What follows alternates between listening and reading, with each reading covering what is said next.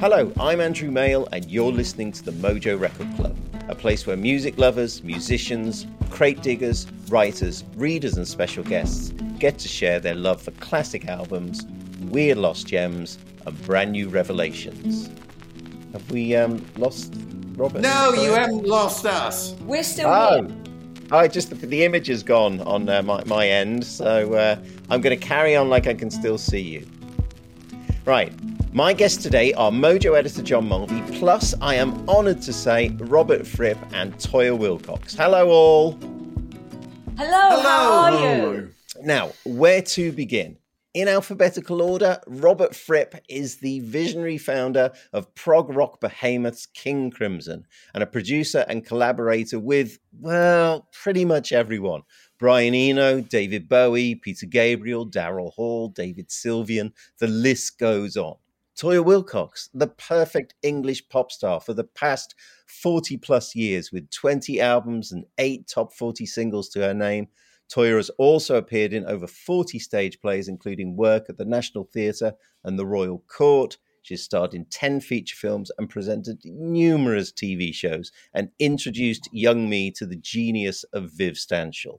Since 1986, Robert and Toyah have been happily collaborating together as husband and wife. And since lockdown, we've been able to glimpse some of that collaboration via their wonderful Sunday lunch films on YouTube the duo performing together in their kitchen, playing unique and glorious cover versions of Enter Sandman, Echo Beach, Paranoid, Smells Like Teen Spirit, and more. Giving received opinion a hefty kicking and accruing something in the region of 111 million viewers in the process. This September and October, they and the Toy Band will be bringing the Sunday lunch repertoire to a series of UK venues as Toyah and Robert's Rock Party. Here to explain a bit more about the tour and then tell us about the two records they hold close to their hearts, Robert and Toyah. Or, as I would say, Toyah and Robert. Oh yes, okay. Shall I do it again that way round? Here to ex- Yeah. here to explain a bit more about the tour and then tell us about the two records they hold close to their hearts, Toyah and Robert. Welcome. Hello. Hello, Andrew. Hello, John. Hello. Shall we just go for it? Hello, I'm Toyah Wilcox. I'm Robert. and this is the Mojo Record Club. Now, I think I should probably start with it's an obvious question, but I think it needs to be asked. What sparked the idea for the original Sunday lunch messages back in May 2020? Well, it was April. Ah. It actually began at the beginning of lockdown in 2020. And we both tangibly, we, we just didn't know what to do without an audience. We're touring musicians. And we often, we always tour separately. So suddenly we were thrown together. And it's a life we've never had at that time in 35 years of marriage. And uh, luckily, we l- really liked being together, but the oxygen of performing was making us feel bereft. And I thought, well, I'm going to teach my husband how to dance. This is obviously an opportunity to do something we'd never managed to do before. And I taught him how to jive and I filmed it, and it was 28 seconds. And I posted it on social media. Hey, look at us, what we're doing in lockdown. And within five minutes, we had 100,000 replies from really extreme places Bali, Manila, New Zealand, um, Orkney, uh, where else? Hong Kong, Singapore. And every one of these messages had the same thing in common. These were people who were alone and thanking us for brightening up their Sunday. And at that point, we realized that we should post every week. And we did. Very quickly, we realized that classic rock, classic heritage rock, was going to get a very, very big audience because people share one thing on this planet, and that is heritage rock is greatly loved by all age groups. And we adopted that as our signature. And what you you said sort of what you discovered about your audience in the process, but what did you discover about yourselves during this time and, and whilst you were doing the Sunday lunch broadcast? Because as you said, it was it th- you were thrown together. You'd always been on the road. You'd always been traveling. It to watch the broadcasts is to see a kind of an evolution of a relationship in a way your relationship with the audience but also your relationship with each other. So what did you discover about you what would you say?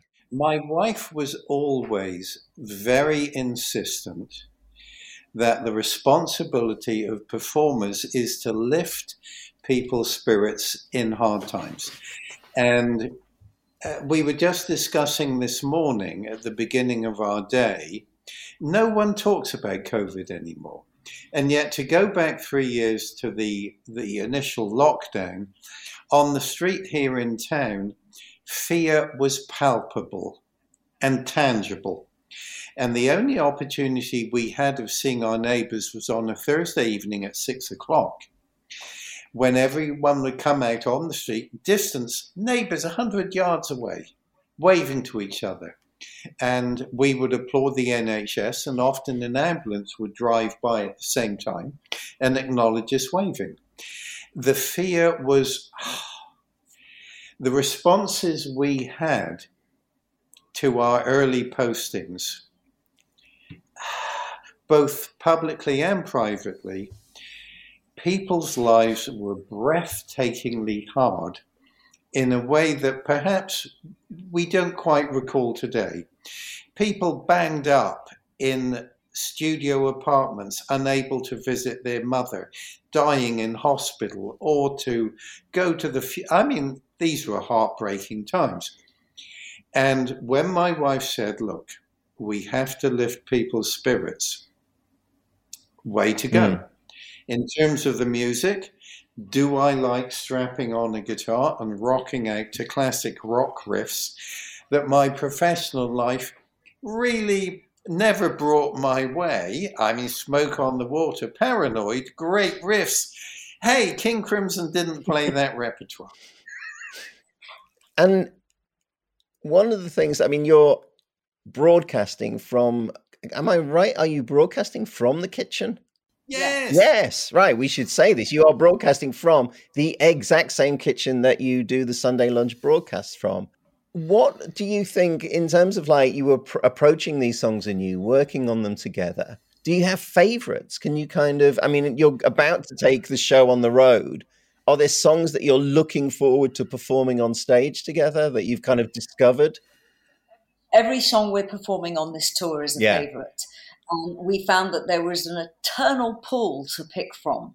The glorious history of rock and roll uh, since 1960 is just extraordinary. So everything we're playing in this tour and it's an eight piece band it's a full rock show the music is precedent um, the, the, kind of chemistry and the relation to sunday lunches between me and robert and in october when we're playing we're going to have projection that goes back to the history of the kitchen and the history of the posters.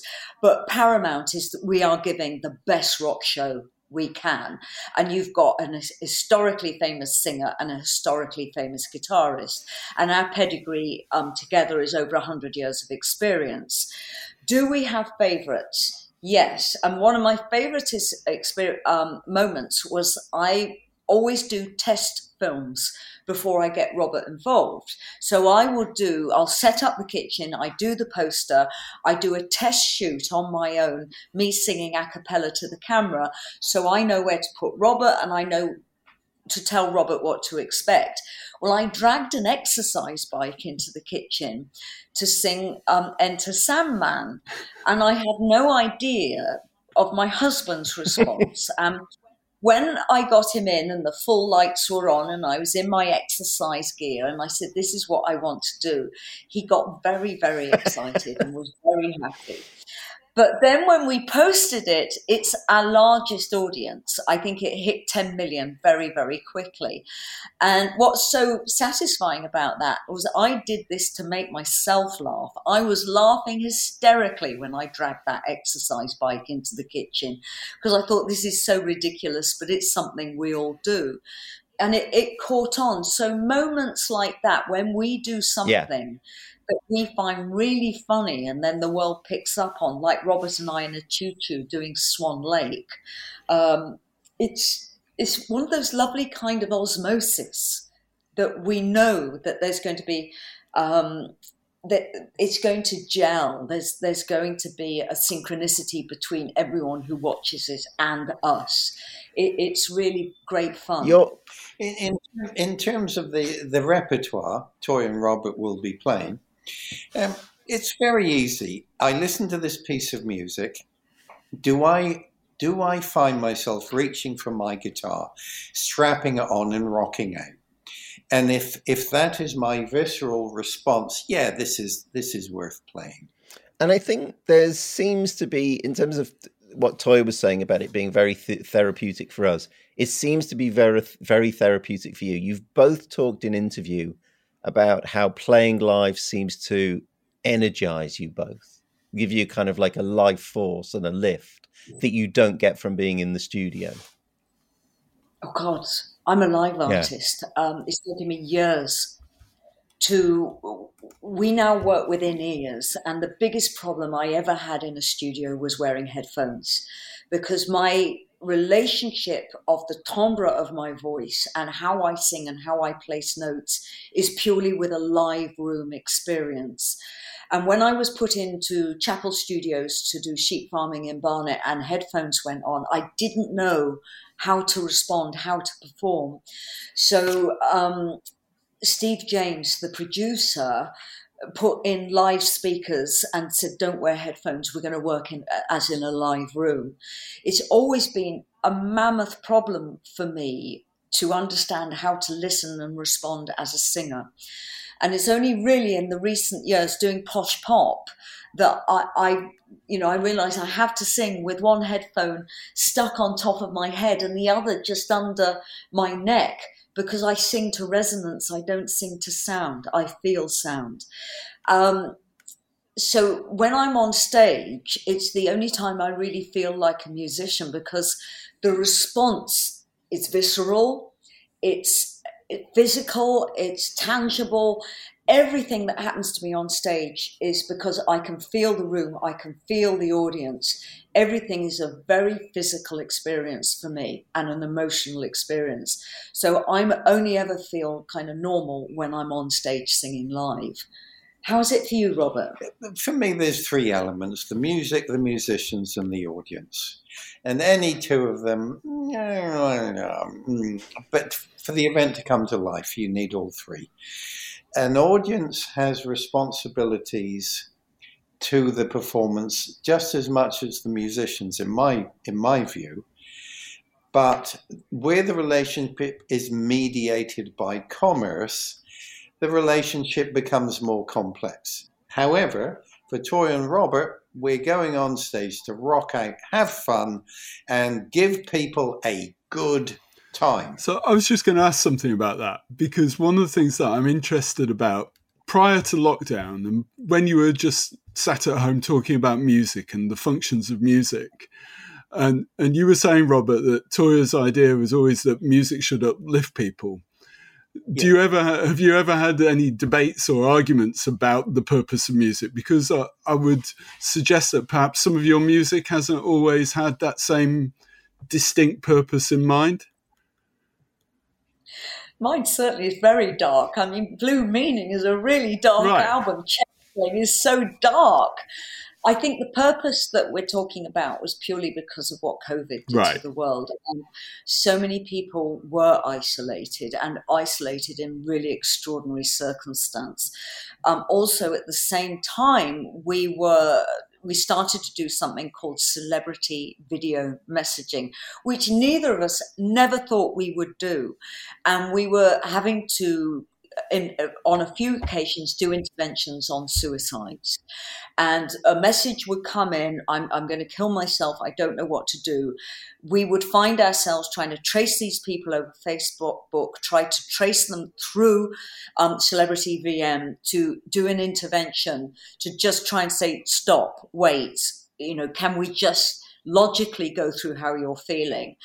So when we were doing Sunday lunch, we realized the purpose of Sunday lunch went far beyond our egos. It went far beyond our experience, our personal experience of music, and our personal experience as famous people, we suddenly felt as though we were communicators in a very different way. And that's where this message of music being uplifting came in. Uh, for me, the responsibility of the artist is essentially to be true. Now, that goes that goes deep and broad and also can be very uplifting and fun. In most of my professional life with King Crimson, you can argue that it's not all fun, but I would like to say that a lot of it is certainly true. So when my wife said, Look, we have a responsibility, and in the specific time, place, person, and circumstance of COVID and lockdown, we have responsibility to lift people's spirits. Can I sign on to that? You betcha I can. Completely. I was showing my um, girlfriend your performance of Heroes this morning, um, which kind of seems to fit in with what you're saying about the, reaching for a, a, song and a performance that reaches for a certain kind of truth as well as uplift. And one of the things that she said, which kind of leads us into the album that you've brought in to discuss today, Toyah, is that you your voice is incredibly well suited to singing Bowie. There's something in the range of it, the timbre of it, that seems to just kind of embrace the the same range that kind of Bowie has. And so I, I want to talk a little bit about that. But first, maybe you can tell us which album you've brought in to discuss today. Now, this is not just about an album, it's about a time in Bowie's life, which meant we would either see him in, in Ziggy Stardust or we wouldn't. So when Bowie released Space Oddity in 1969, the B side was um, the I believe the Wild Eyed Boy from Freecloud, which I think is an extraordinary song. Then we get the album. Um, uh, Hunky Dory came out in 71, which I think is a really brilliant precursor to Ziggy Stardust. But when Bowie brought out The Man Who Sold the World, produced by Tony Visconti, engineered by Ken Scott, what I love about this album is Bowie was a broken man.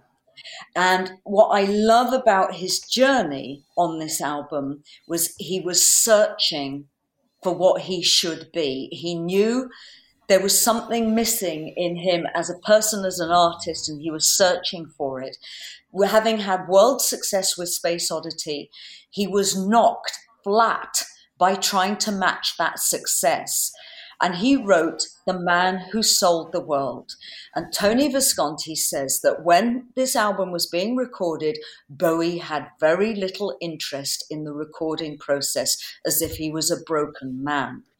Now, another reason why I've chosen this, because the next album that follows this, Hunky Dory, is an absolute masterpiece. The man who Sold the World was his least commercial success until Ziggy Stardust came out. And then people like me, um, who bought Ziggy Stardust, bought the whole of his back catalogue and learned everything he ever did. And the most precious thing for me about The Man Who Sold the World is that if Bowie hadn't done this album, hadn't written this album, we'd never have got Hunky Dory and we would never have got Ziggy Stardust the original cover of The Man Who Sold the World was Bowie wearing a dress. Now, when this was released in America, a man in Texas held a gun to Bowie's head and said, If you wear a dress and have long wet hair around here, I'm going to shoot you. So they had to do an alternate cover, which was a cowboy at a bar. That's for the album. This is the pivotal moment that the David Bowie that we know for the rest of the 70s was created. He was a broken man. Now, if artists aren't allowed this journey, artists are being denied becoming great writers. And if record labels do not allow artists to have longevity, i.e., dumping them if they don't sell a million albums on their first release, we're never going to see more David Bowies. And I have picked Man Who Sold the World because this is a broken man searching through the pain of his artistry among his friends at Bromley in his art centre, in his pod in Bromley, supportive group of friends exploring songwriting. The influences are there from the Stones, the influences are there from King Crimson, the influences are there from prog rock in every one of these songs on The Man Who Sold the World. And I just want to flag this album up because I actually think for every songwriting artist out there, this is the album that says it's the step before the greatest leap. It's a phenomenal album. It's it's not quite Bowie, but it's the beginnings of Visconti, of Mick Ronson, uh, who's playing guitar on it, Mickey Woodmansey on drums. It's the beginning. And this is why I love this album so much. I was actually going to play a bit from the title track, but I feel like because of what you've said, about the nature of the record and about it capturing Bowie as an artist who's still searching and as a as a broken man. I feel like we need to maybe play a more representative track. What track would you choose as perhaps the most representative track of of what you've said? I think Superman, um, or the Supermen, yeah, um, because this was his exploration into niche or niche, Nietzsche. Nietzsche. Uh, and Bowie was a great reader. He absorbed so much information. He also absorbed the surrealist artist's work. Um, there's a picture I discovered of a play called Penelope from 1954, written by the surrealist artist Leonora Carrington, and the lead character on stage has the Ziggy Stardust makeup. So Bowie was a great searcher of culture. Okay, so let's hear a little bit of that. The Superman, written by David Bowie and originally released on The Man Who Sold the World on Mercury Records in 1970. When all the world was very young, and mountain magic a heavy hung, the Supermen would walk in file,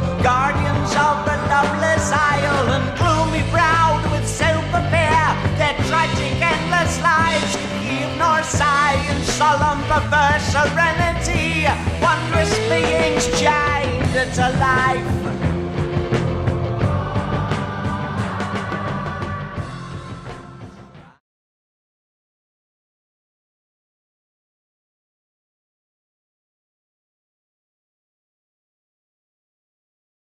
I think it actually leads perfectly into a question that you had about the album, John. Yeah, it's um what you just said, Toyah, is very much it, it really chimes with something that I was thinking about when I was listening to the record for the first time in a while, actually, over the weekend. Um, because it occurred to me, it, it, felt like in some ways it's Bowie's most provisional record. It feels quite it, what you called broken.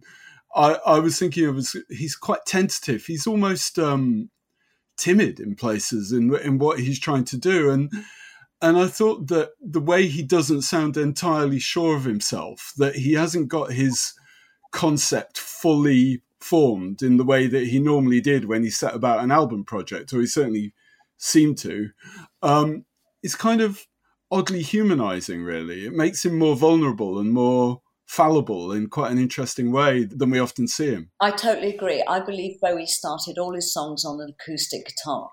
So he, he started all his songs in a romantic voice. Uh, um, uh, when Bowie took "Let's Dance" to Nile Rodgers, it was on acoustic guitar, and Nile Rodgers says, "Come on, let's let's put some rhythm and rock into this." Um, so Bowie, I think, was a very romantic human being, and he he kind of ambled along very brilliantly on his acoustic guitar within his um, field in Bromley and his associated musicians around him. But I think by adding Mick Ronson, I think Mick Ronson coming in with his extraordinary knowledge of music and arrangement um, and uh, the vision of his own guitar I think Bowie was being taken on a new journey by Mick Ronson. And I think what Tony Visconti might have sensed on this, um, he felt Bowie was disinterested in the recording process, was actually Bowie trying to find a new voice. I think within the context of being a musician, this was a new voicing for him. And here he was in the studio with Visconti, who's utterly brilliant and always was brilliant for him, but with Mick Ronson as well. Um, this extraordinary human being from Hull, this this true 100% bloke with a guitar. And, and I actually think, you know, Bowie was genuinely finding a new voice and was genuinely confused by prog rock and the styles of writing within prog rock coming right through from Dylan going electric. The amount of lyrics on this album you've got pages and pages of lyrics. You've got so many syllables in each line, in each verse verses here that have eight lines per verse, choruses mm. that have eight lines per chorus. I mean, there's a lot of words on this album. When you look at Ziggy Stardust, wham, bam, thank you, ma'am, he's stripping it down to, to a beautiful commerciality and an immediate emotional punch.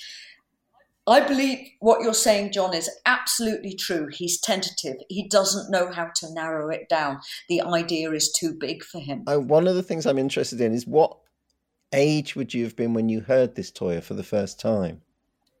So this was 1970. I was 12.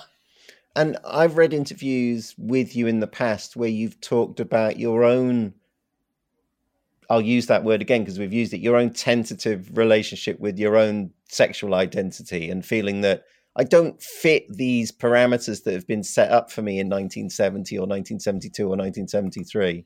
And I wonder whether you also responded to that sense of a person searching for their identity and wondering who they are. Totally, totally. So actually, I want to correct. I think I heard Man Who Sold the World about 1971, 72. So I, I, would have been closer to 13, 14. Which is, I mean, that's the age, isn't it? Where you kind yeah. of, yeah. Um, the biggest problem for me is that me being born a woman has always been used against me. It's been a pretty negative experience because I'm very, very small. And also, um, at that time, I had a physical disability, which I wasn't aware of, but everyone else made me very aware of it. So, my being female at that time was very problematic for me.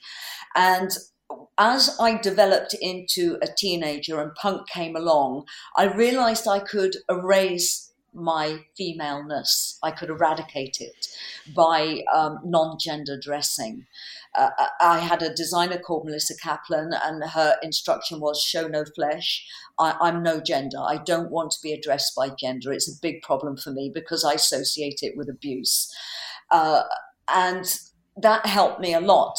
But it wasn't so much to do with my sexuality. My sexuality was hopeless. I mean, I'm heterosexual. I love men, or, or, you know, especially loved men before I was married, and but they didn't love me. I, I didn't I didn't fit their feminine ideal. So this is why I rebelled against it and why today to some extent I go to extremes to be very feminine and and attractive um, because I, I'm I'm having revenge on what nature gave me. But when I met my wonderful husband, who I truly believe is the first man who's ever fully appreciated what I was born with, uh, it, it kind of changed radically because Robert has always loved absolutely every bit of me for what is what is and what I am. But that whole rebellion against my gender was because it had always been a form of abuse from others towards me. Believe it or not, you're listening to the Mojo Record Club.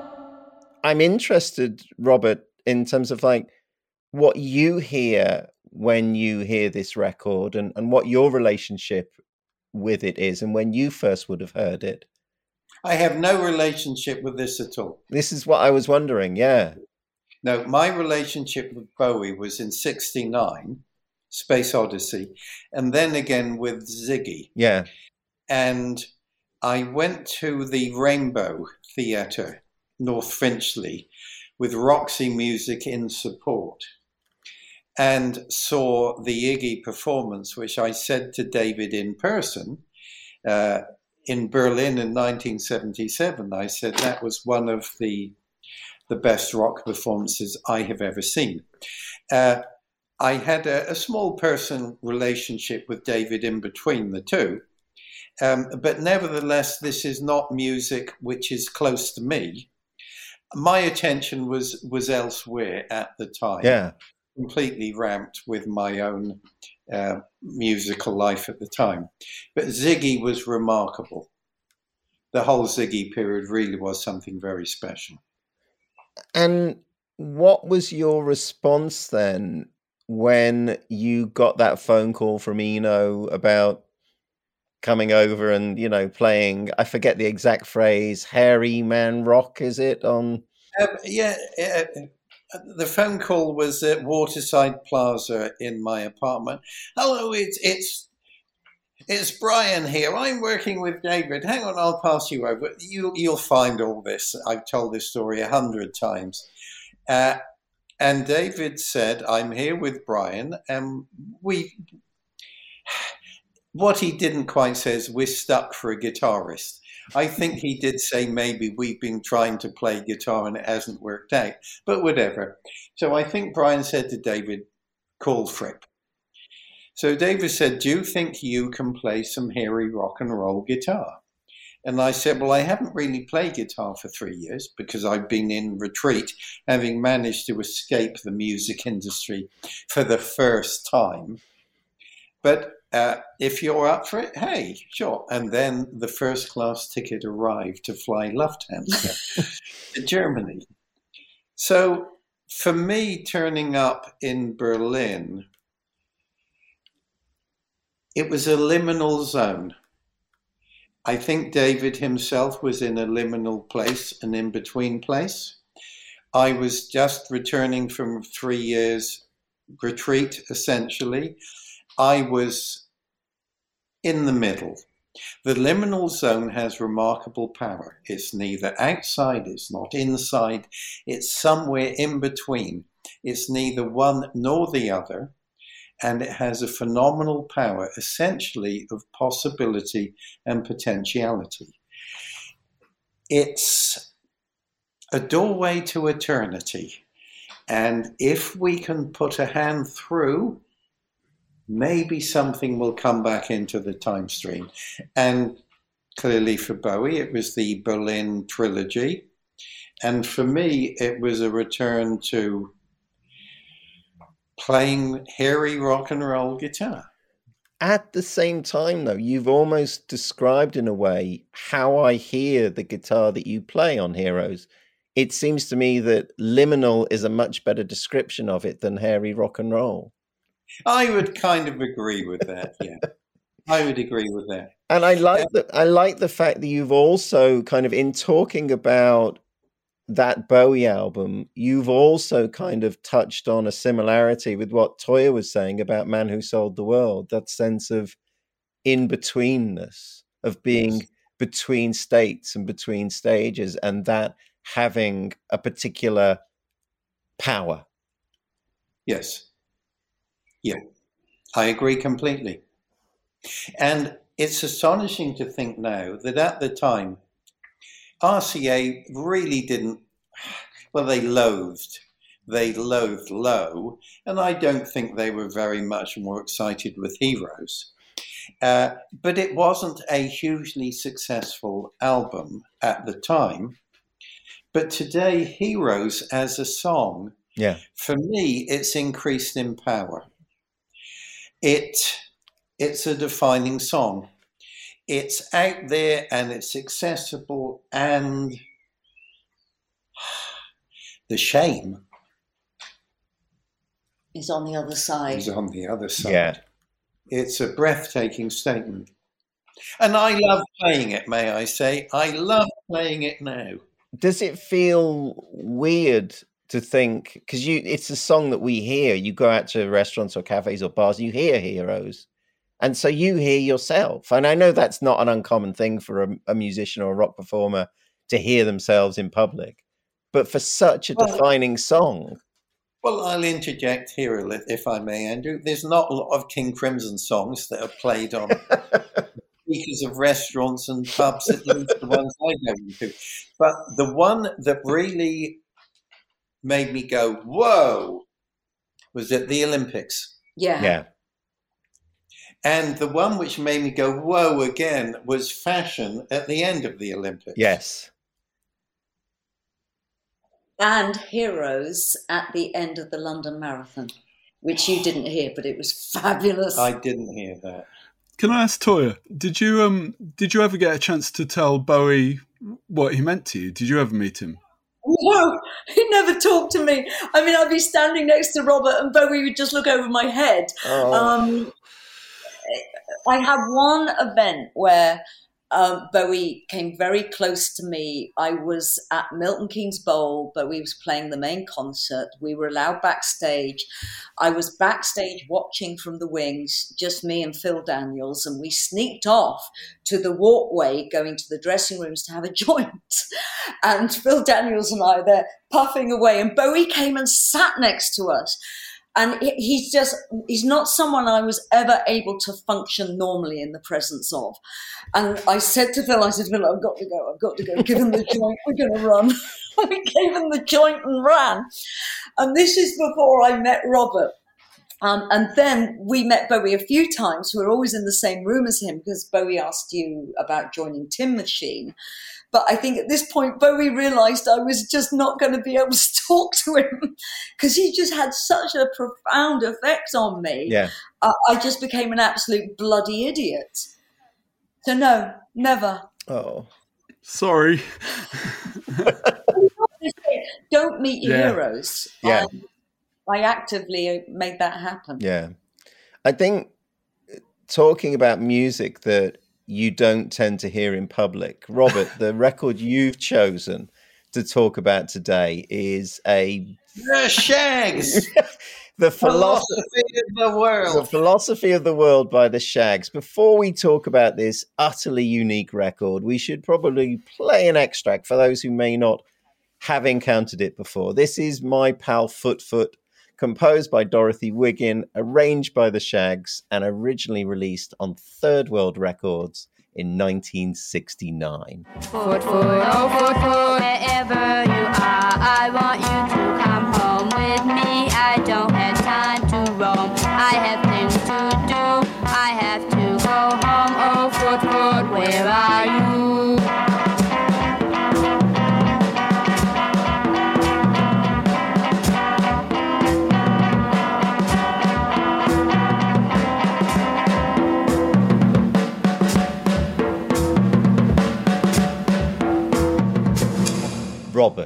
when did you first encounter the music of the Shaggs?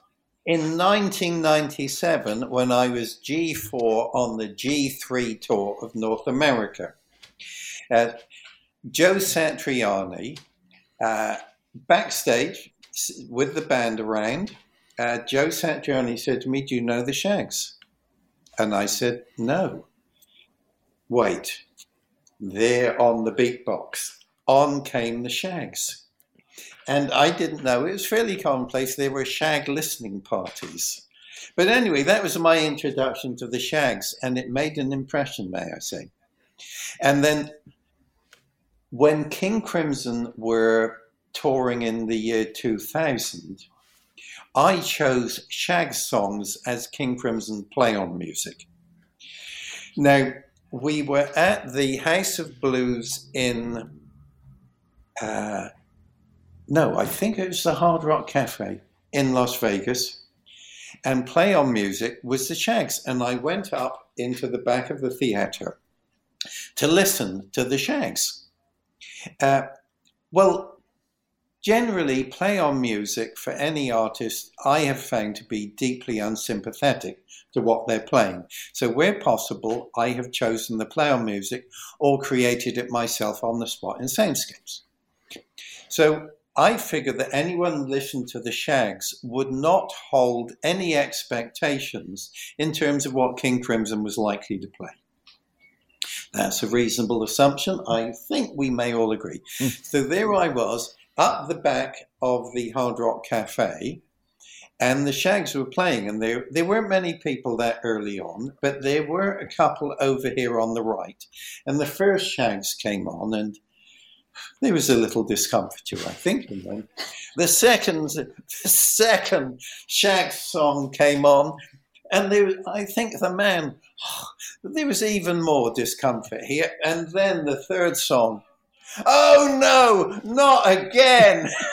We're off to the bar. And he took his girlfriend and headed out to the bar. Now, that's my second shag story. And the third is bringing it up into about, I believe it was 2015, when the, the final incarnation of King Crimson were touring. And we have to give some quick comment on the drumming in the Shaggs. Mm. Maybe it's time. I'll do it for a little pause. I'll give a bit of background on exactly who the Shaggs were, and then we can come back and you can fill us in on the on the drumming. The Shaggs were Dorothy, Betty, and Helen Wiggin. They were three sisters from Fremont, New Hampshire, with let's be honest about this, barely any musical ability. In 1969, they were taken out of school by their father, who brought them bought them instruments and placed them in a recording studio. Why? Well, the story goes that when their father was a child, he'd been informed by his mother, who was a fortune teller, you will grow up and marry a wife with strawberry blonde hair. You will have two sons who I will never meet. Then you will have some daughters who will go on to form the greatest music group in the world. The first two predictions came true, but the Shaggs did not go on to form the greatest music group in the world, largely, largely Who because said? largely because they didn't want to play or practice or go along with their father's wishes.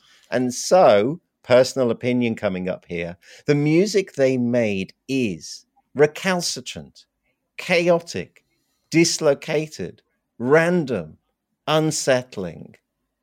Back to Mr. Robert Fripp to inform us about the unique drumming on the Shaggs album, The Philosophy of the, The World. music of the Shaggs came from a very deep place, one which escapes normal considerations and forms of rational analysis. I think it's also fair to say that they really didn't want to do it. Yeah. They were bullied into it and forced into it by their father. Uh, and after five years of being forced to rehearse, they went into the studio. And when he died at the age of 47 in 1975, they simply stopped. Now, there is a power in the music which is not quite innocence because they were forced to do it. But the music has a power which continues to speak to people. But for a trained musician, it is almost impossible to access the musical thinking that gave rise to the music. Hmm. It has been, it is almost impossible, for example, for a drummer to play Helen's drum parts. And Gavin Harrison in Crimson would conventionally, if an encore was demanded, which it usually was, would do a drum solo in Schizoid Man. And someone in the band, I believe it was Jakko Jakszyk, dared Gavin to play an excerpt of Helen's drumming in the Shaggs during his drum solo in Schizoid Man. Gavin Harrison is a master drummer. Gavin goes beyond being an exceptional drummer. Gavin is a master drummer. He works in an entirely different league to most expert drummers. And there in the middle, as I'm looking out, enjoying Gavin's drum solo and Schizoid Man, diddly, bish, bish, bish, diddly, diddly, diddly, whoa, phenomenal playing. Suddenly, he breaks off and plays a few bars of Helen Wiggin's shag drumming before going back into Willy Willy Bish Bish Bish. The point of this is to, to Gavin Harrison is one of the very few people who can authentically play Helen Wiggin's drum work. Wow. Yes, very wow. They, the Shaggs lasted the show in 2017. Oh, They, uh, it was, I believe, it was with Jesse Krakow's musicians, and he did his very best he could with all the musicians who Mm. actually played the authentic parts. So respect, respect to them. It was Dorothy and who else? I think it was Dorothy and Betty were singing Yeah. but was actually playing their instruments. And that may be the final Shag show. It was also a musical in 2011. really? Yeah, but it's very difficult. And it's going to be a Hollywood movie as well. It's going to be a Hollywood movie. Oh, yeah. Fantastic. So the sh- I mean, Oh, because it's it's such it's such a rich and dark tale, isn't it? That it's perfectly suited. I would love to be casted as a father. I I'm would, a I'd like older. to be the mother. Yeah, there you are. How hard is it to play guitar like Dot Wiggin, Robert? Oh, you can't. yeah. Oh, it's it's beyond me. Hmm. I'm not a player of the standard of Gavin Harrison. It is way beyond me.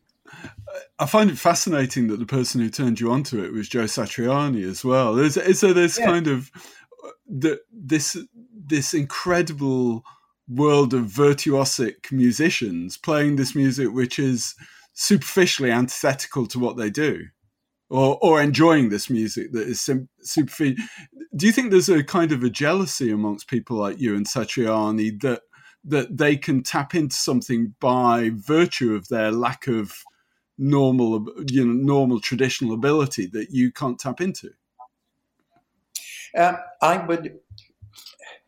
There is a power in music that comes from beyond life itself, and it is most simply accessed either by the innocent, who, simply put, have nothing to get in the way of a straight connection with the music itself.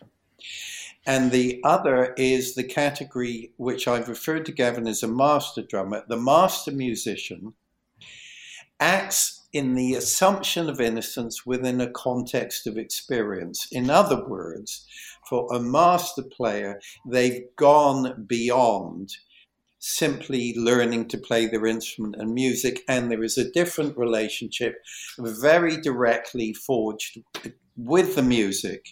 So each time you walk on stage, it is as if for the first time. There, you carry no history when you walk on stage. You present yourself fresh and available in the assumption of innocence to music for the first time. In between of the problems. Uh, what I would add to that, because having worked with orchestras, really, you know, big, big orchestras, where you sing by the bar, you relate to the bar, where, when you, you're told to pick up, you're told which bar to pick up. It's quite extraordinary to work with musicians who are so technically brilliant. Their reading is brilliant, but they don't understand feel. Mm. And when you look at the Rolling Stones, you you look at Dylan, you you look at Neil Young, and you look at feel. Bruce Springsteen. It's quite extraordinary to work with musicians who don't understand feel. Um, and what I see about the Shaggs is that okay, they were they weren't ideally placed within music, but they were creating something that a formal a formally trained musician could never create. Yeah. And it's still viable in the world. It's It's very exciting. So the question is there is a power in the music, which is why it endures. Where where does that power come from? And with the Shaggs, I mean, the songs, they're kind of dark in there. Mm. It's and then you actually learn the history that their father, who seems to have been a bit of a control freak, Yeah. them to do it. It's not a happy tale. it's it's And protest music, but they're protesting the Wow. act of playing. Wow. Yeah, well, uh, uh, I think the conventional wisdom today is it was the debut of outsider music. Yeah, It's absolutely, view. yeah. It's, it's certainly an alternative view into the alternative entry to the act of music. I have to ask: Are you going to be playing my pal Foot Foot for the Sunday Lunch Live tour? I wouldn't know. come on start. you got to do it I saw I saw Robert's eyes light up there, Toyah. I, it might happen.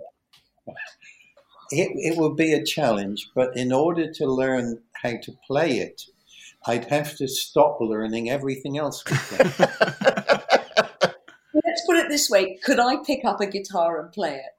More likely than me do. There you go. It'll Amazing. happen.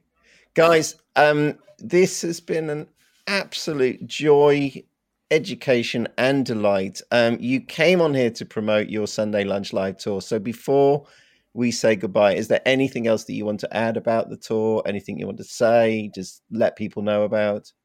It- It's a party. It's a rock party. It's a full eight piece band. We're there to perform music we all love and identify with.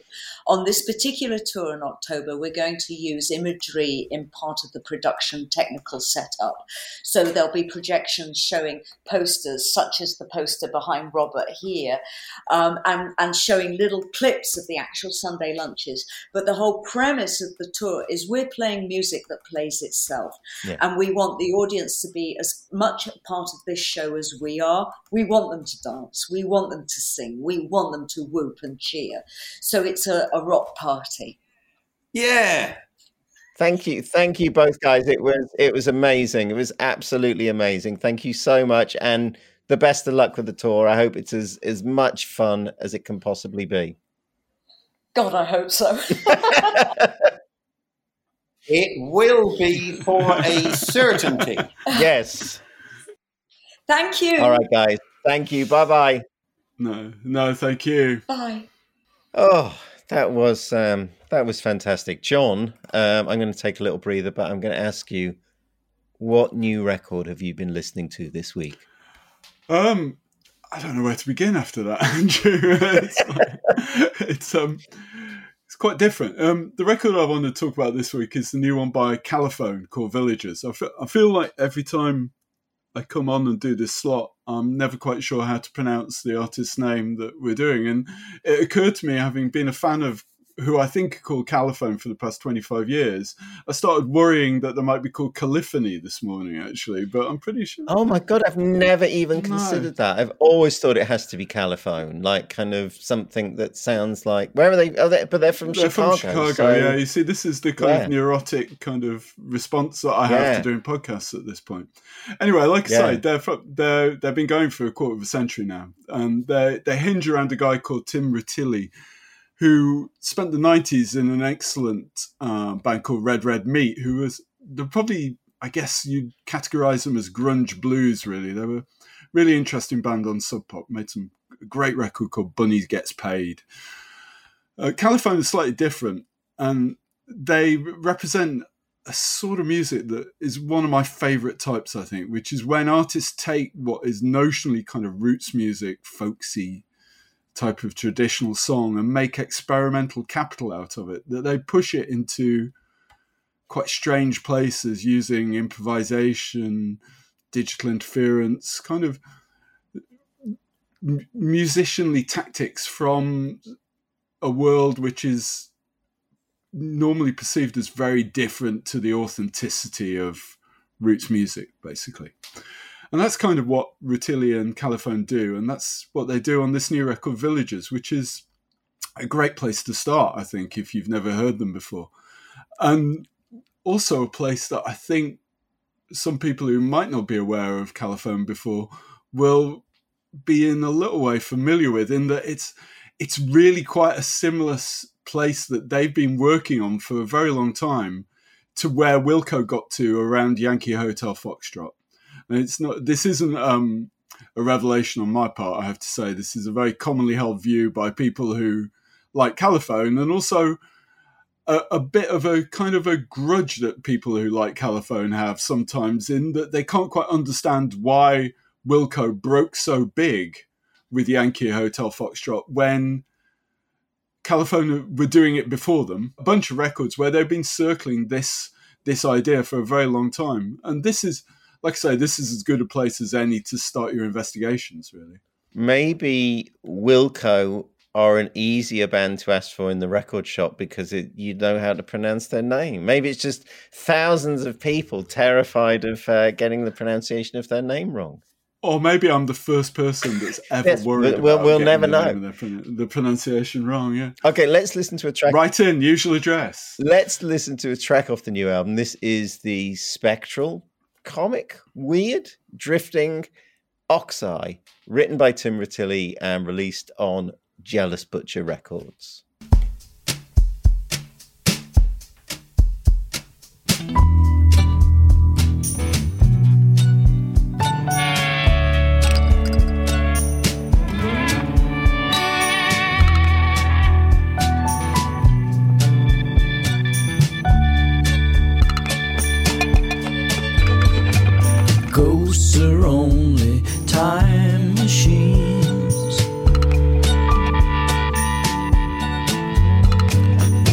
Just as afraid of you as you are. I don't think, John, that I've ever knowingly listened to a Califone record. And I like this.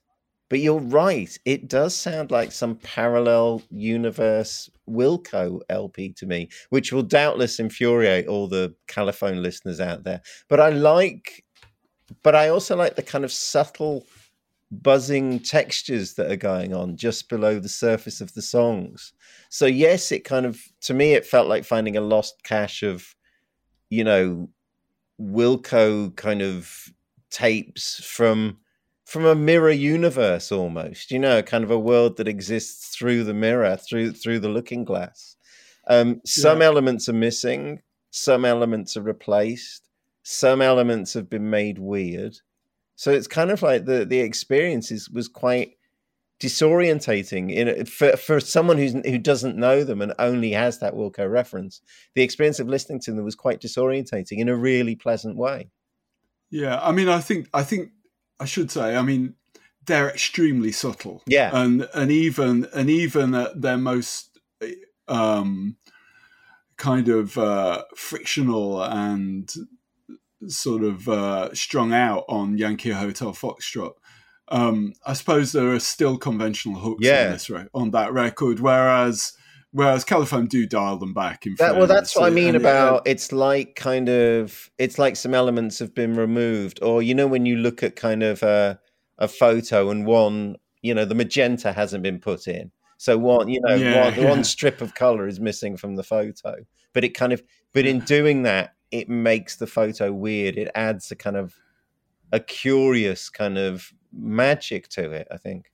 Yeah, there's this kind of dis- decayed air to it as well. But but having said all that, the the structure of the songs is still rigorous. Yeah. It's like it's uh, the integrity of the melodies is still there. Yeah. It's not broken up to the point of of kind of chaos. No, absolutely not. It's it's very meticulously and precisely done. It's a bit it's a bit like Sparklehorse. yeah that's well, that was the other thing that it reminded me of yeah but there's definitely you know there's a there's a what is wrong with this picture quality to it you know where just a few elements uh, have been altered to make it strange but as you say nothing so overt as to make it discordant but you know just enough to make it a little lynchian you know a little kind of cu- a curious view of kind of America, you know the american folk world i liked it Talking of lynching, Oh, yes. My record of the week. Well, it isn't really new. It's the soundtrack to Bob Dylan's 2021 concert film Shadow Kingdom. And, well, it's absolutely gorgeous.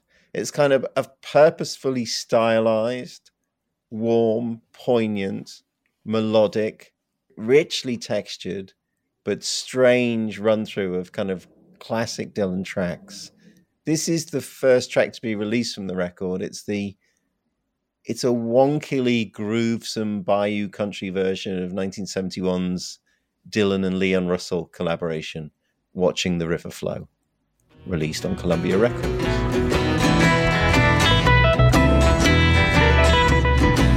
What's the matter with me? Don't have much to say.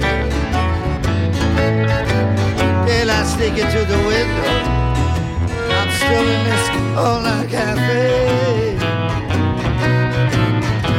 Walking to and fro beneath the moon, where the trucks are rolling slow.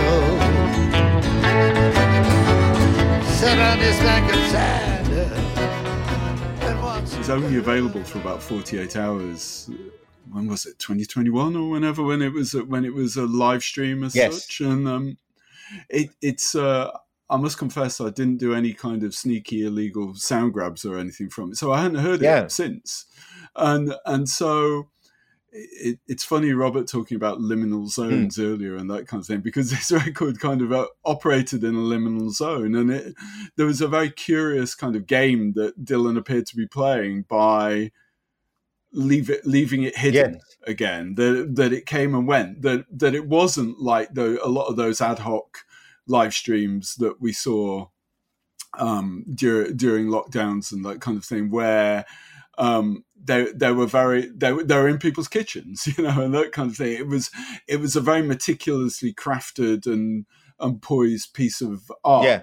that felt like it had enduring resonance but then that enduring nature of it was withdrawn from us instantly. Yeah, instantly it's kind of so, and also it was it's presented as a live concert, but it's it's the most kind of meticulously crafted and created performance and construct. You know, it's kind of it is his voice, the sound of the instruments. There's something very directed about the whole thing. I mean, obviously that was more apparent when you watch the live stream, and I'm I'm right in thinking that when the album gets released, you'll also be able to buy the live, I think so. I'm I'm a bit confused about this because uh, the the the message the, there's a, quite a few confusing things about Mm. this as per Dylan, and one one of the things I was reviewing it from Ojo, and um, I asked who the musicians were 'cause I thought the credits might be quite Mm. useful, and I couldn't get the credits, and I was told that they weren't going to appear on the record. They'll probably appear on the record, Yeah.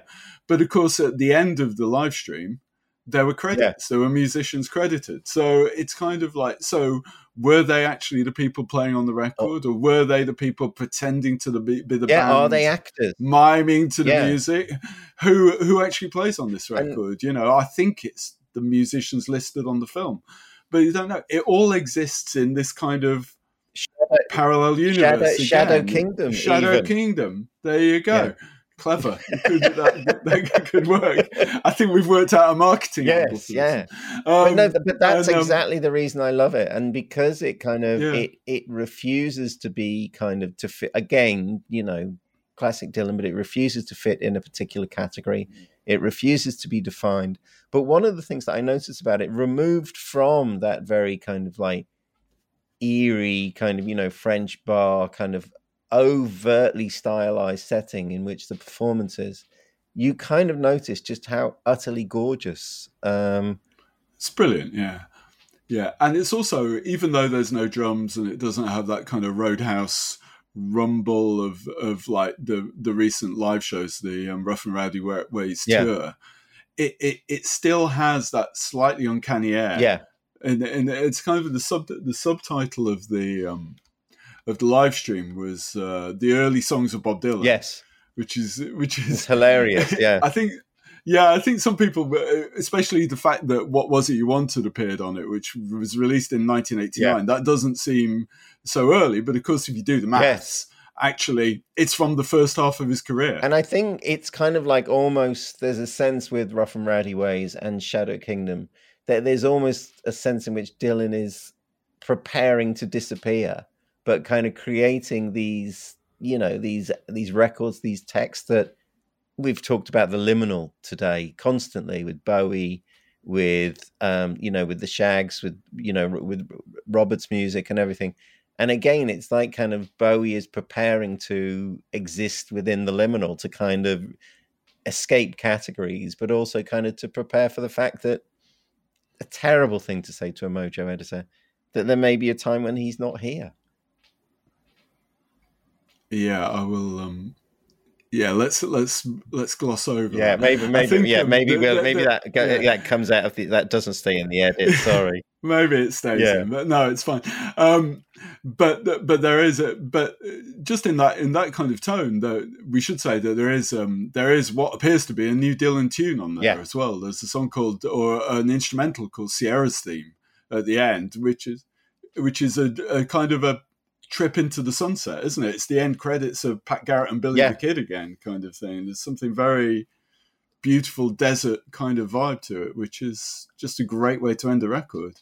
I think there is the sense the thing I love about this album, and the thing that I love about Rough and Rowdy Ways, is that Dylan himself isn't preparing to go anywhere, but the pl- the world in which he occupies doesn't just exist within the solid and the real. It exists within the mythic and the dreamlike. Hello, I'm Toyah, and you've been listening to the Mojo Record Club. I bet you didn't know that, did you? I'm Robert. You've been listening to the Mojo Record Club. And he's been listening to me. You have been listening to Toyah Wilcox, Robert Fripp, John Mulvey, and myself, Andrew Male. That was the Mojo Record Club. We hope to see you at the next one. You can all join in.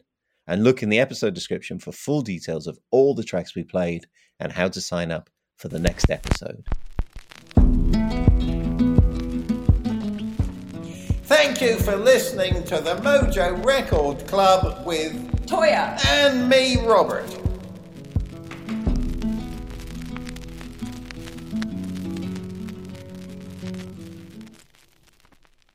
Something in 4 4 time.